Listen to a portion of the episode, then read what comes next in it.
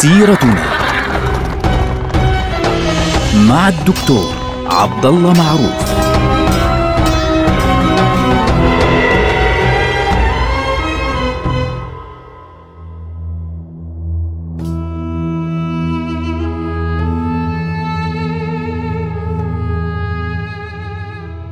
السلام عليكم ورحمة الله وبركاته. سيرتنا سيرة هذه الأمة ونحن الآن في عهد الدولة العثمانية وتحديدا في نهايات أيام الدولة العثمانية. في الوقت الذي كانت فيه الدولة العثمانية تعاني فعليا من سقوط الأراضي من بين أيديها مع الحرب العالمية الأولى ومع اقتراب نهاية الحرب العالمية الأولى من نهايتها كان لابد فعليا للعرب في المناطق التي يعني باتوا يسيطرون عليها من أن يجدوا جهازا فعليا يعني من خلاله يبدأون بالتحرك والتعامل مع الوضع المستجد.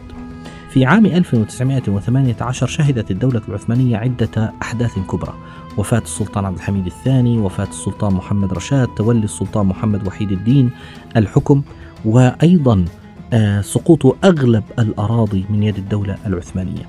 وأيضا شهد هذا العام هذه المرحلة إنشاء مملكة عربية في منطقة بلاد الشام اللي هي أول دولة مستقلة في بلاد الشام بعد سقوط الدولة العثمانية. طبعا الحدود بشكل عام النظرية اللي كان يفترض بهذه الدولة اللي أصبحت بعد ذلك مملكة كان يفترض أن تكون هي نفسها الولايات العثمانية في بلاد الشام اللي هي منطقة تمتد إلى ما نسميها اليوم نصف ما نسميها اليوم المملكة الأردنية الهاشمية ونصف ما نسميها اليوم الجمهورية العربية السورية نصفها اللي هو النصف الغربي إضافة إلى ما نسميها اليوم فلسطين ولبنان وأيضا أجزاء مما نسميها اليوم يعني شمال العراق وجنوب تركيا اللي هي لواء الإسكندرونة ومنطقة آه، ديار بكر وما حولها. هذه البقاع كلها كانت تشملها هذه الدولة التي كانت يعني يفترض بها أن تنشأ على أنقاض الدولة العثمانية التي أخرجت من هذه المناطق بعد الثورة العربية الكبرى. طبعا الثورة العربية الكبرى عندما انطلقت انطلقت في العاشر من حزيران من عام 1916 على يد الشريف حسين بن علي. وكان أهم أبنائه المشاركين في هذه الثورة اثنان فيصل وعبد الله. عبد الله كان قد توجه إلى العراق وفيصل توجه إلى الشام. هذا كان التوزيع فعليا لهذه المناطق.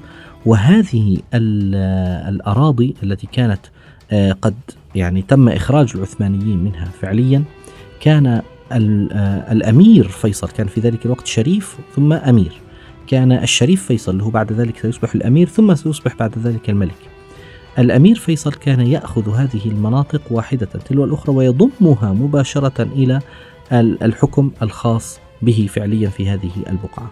طبعا للعلم كان جيش فيصل في هذه المناطق يكبر أكثر وأكثر وأكثر. يعني كل منطقة بلاد الشام دخلت بيد فيصل بسرعة لأنه أغلب رجال القبائل في هذه المناطق انضمت إلى الثورة العربية الكبرى. المعركة الفاصلة التي حدثت بين العثمانيين وقوات فيصل في هذه المرحلة حدثت في مدينة معان قرب مدينة معان يوم الثالث والعشرين من أيلول هو شهر 9 عام 1918 طبعا كان ذلك مباشرة بعد آه تمكن قوات الثوار من أخذ مدينة العقبة. ثم بعد ذلك في بعد يومين تمكن آه الثوار من أخذ مدينة عمان اللي هي اليوم عاصمة الأردن يوم الخامس والعشرين من أيلول. ثم تمكنوا بعد يومين من دخول مدينة درعا. من مدينة درعا يوم السابع والعشرين من أيلول. طبعا في يوم السادس والعشرين من أيلول يعني بين الوصول من عمان إلى درعا أثناء التحرك من عمان إلى درعا غادر الوالي العثماني وجنده بالكامل منطقة دمشق باتجاه آه، الأناضول باتجاه إسطنبول. وبالتالي انتهى وجود العثمانيين في هذه المناطق. كان ذلك يوم السادس والعشرين من أيلول عام 1918 في يوم السابع والعشرين من أيلول اللي هو يوم ما دخلوا مدينة درعا تحركوا باتجاه دمشق مباشرة ورفع علم الثورة العربية الكبرى في مدينة دمشق. ثم تم تشكيل حكومة مؤقتة برئاسة أمير اسمه محمد سعيد الجزائري. هذه الحكومة شكلها فعليا وجهاء المدينة يعني لم تشكل بأوامر من أي جهة ريثما يصل يعني القوات بقيادة فيصل ريثما تصل هذه القوات. فهذه الحكومة المؤقتة إيش كان هدفها؟ هدفها كان ضبط الأمن في مدينة دمشق لماذا؟ لأنه خلص غادر الجنود العثمانيون دمشق غادر الوالي مدينة دمشق ولم يبقى فيها أحد فعليا لضبط الأمن فمباشرة شكلوا هذه الحكومة المؤقتة ليضبطوا الأمن في المدينة لمدة ثلاثة أيام حتى دخل الجيش العربي اللي هو جيش الثورة العربية الكبرى مدينة دمشق في الأول من شهر تشرين الأول اللي هو 11 يعني في عام 1918 وبعد ثلاثة أيام وصل فيصل ابن الحسين ومعه 1100 رجل. فعليا على ظهور الخيل وصلوا إلى مدينة دمشق يوم الرابع من تشرين الأول اللي هو شهر عشرة عام 1918 للعلم دخول قوات الثورة العربية الكبرى اللي كان يسمى في ذلك الوقت الجيش العربي سبق دخول أي من الحلفاء. يعني الفرنسيون لم يكونوا موجودين في دمشق. البريطانيون لم يصلوا إلى دمشق.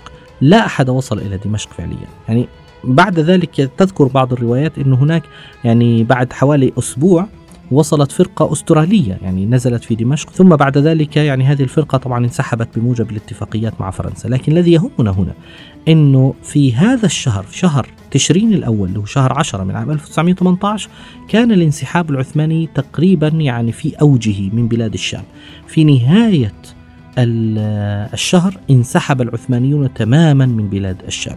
طبعا سنتكلم عن نهاية الحرب العالمية الأولى لاحقا يعني في في حلقة خاصة، لأنه نهاية هذا الشهر كانت نهاية الحرب العالمية الأولى على الأقل من ناحية الدولة العثمانية. طبعا رفعت الأعلام اللي هي أعلام الثورة العربية الكبرى ووصلت الأمور إلى مرحلة كأن العرب ظنوا في ذلك الوقت أنهم خلاص استقلوا وأنهم صار لهم دولة خاصة وانه صار لهم آه، حكومة خاصة في هذه المنطقة. طبعا المفاجأة كانت وين؟ الجنرال اليمبي تحرك اللي هو كان قائد القوات الحلفاء كاملة في منطقة الشرق اللي هو نفسه اللي دخل مدينة القدس. بعد أن وصل بنفسه إلى دمشق قام بتقسيم هذه البلاد قسمها إلى مناطق عسكرية شرق غرب جنوب مقارنة لما نقارنها مع خريطة سايكس بيكو بتطلع نفس المشهد تماما. طبعا أليمبي لكي يخدع الموجودين أعلن أنه هذا التقسيم فقط عسكري مؤقت وانتهى الأمر وعين آه، رئيسا للحكومة المؤقتة اللي هو علي رضا الركابي آه، عين فعليا في هذه المنطقة والركابي طبعا عين حاكما باسمه في منطقة لبنان.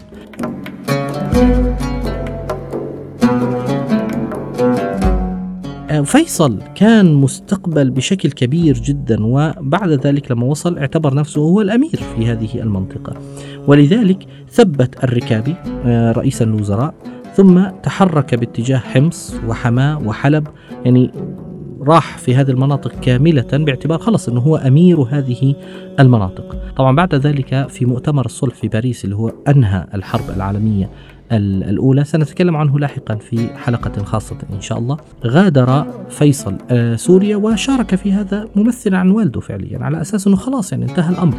الآن كانت الأمور يعني تبدو كأنها فعليا يعني تمشي باتجاه التحرير الكامل وباتجاه يعني تنفيذ ما كان الثوار يريدونه فعليا. يعني فيصل عندما غادر ترك أخاه زيد بن الحسين ترك تركه نائبا عنه هناك. ورضا الركابي طبعا هو آه، رئيس الحكومة وهو قائد العمليات المباشرة الإدارية في آه، الدولة. طبعا هناك في هذه المرحلة فوجئ العرب بتحرك الفرنسيين ووصولهم إلى بيروت في السادس من شهر تشرين الأول ثم تحركهم باتجاه اللاذقية آه، في العاشر من تشرين الأول. ثم تحركهم باتجاه أنطاكيا في الرابع والعشرين من تشرين الأول. طبعا صدم العرب بهذه التحركات. لماذا يأتي الفرنسيون ويسيطرون على السواحل؟ لم يكونوا يعرفون أن هناك شيئا كبيرا يعني يخطط لهذه المنطقة.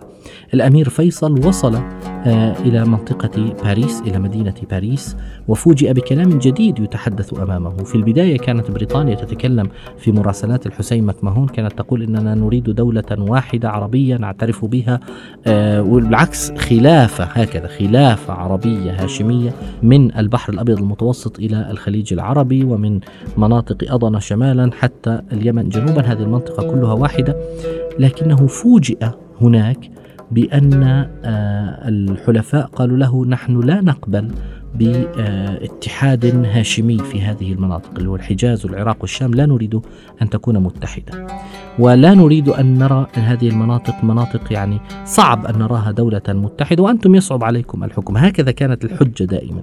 وفوجئ هناك بأن سايكس بيكو كانت حقيقة. وأن آه، وعد بلفور كان حقيقة وأن كل ما كانوا يسمعون به فعليا كانت حقيقة. كان شيء مؤلم متعب مزعج. لم يعني وجد نفسه أمام الحلفاء وحده يقولون له نحن نريد أن نطبق ما نريد هنا لأنه إحنا عندنا القوة العسكرية ولا تستطيع أن تفرض أنت أي شيء. هذا واحد. اثنين آخر شيء حاولوا أن يعني يخففوا عليه فعليا الصدمة إنه قالوا له بنعمل لجنة حق يعني تقصي حقائق اسمها لجنة كينج كراين على فكرة كانت. وهذه اللجنة تتقصى الحقائق في المنطقة وتتعرف على رغبات سكان المنطقة. إنه هل هم يريدون الاستقلال؟ هل يريدون الوحدة؟ هل يريدون ماذا يريدون؟ فليس عندنا مشكلة. آه هذا الذي أخذه طبعا إذا يعني يقول عندنا الأقوال الشعبية أنه إذا بدك تقتل مسألة شكل لها لجنة وهذا الذي حدث بالفعل. فكانت الخديعة قد بدأت بالظهور بشكل آه واضح. فرجع فيصل وهو في منتهى السخط والغضب على ما حدث لكنه لم يستطع أن يحافظ على ما كان يريده هو وأبوه الهاشميون في مكة اللي هم الأشراف في مكة.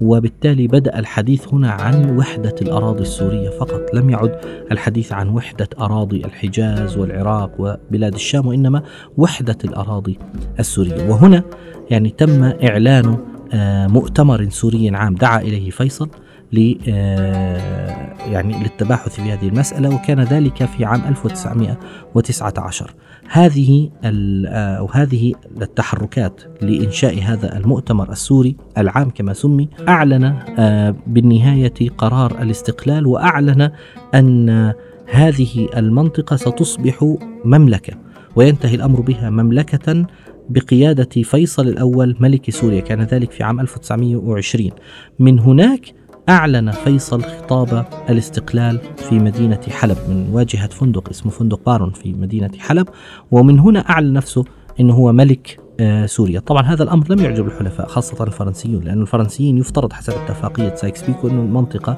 بيدهم. فبدأوا يحضرون لاحقا لمؤتمر اسمه مؤتمر سان ريمو الذي سيكون في عام 1920 سنتكلم عنه لاحقا إن شاء الله.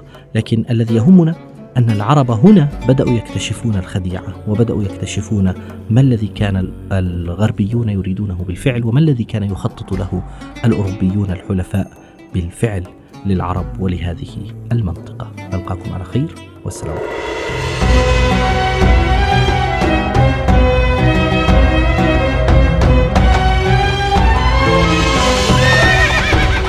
سيرتنا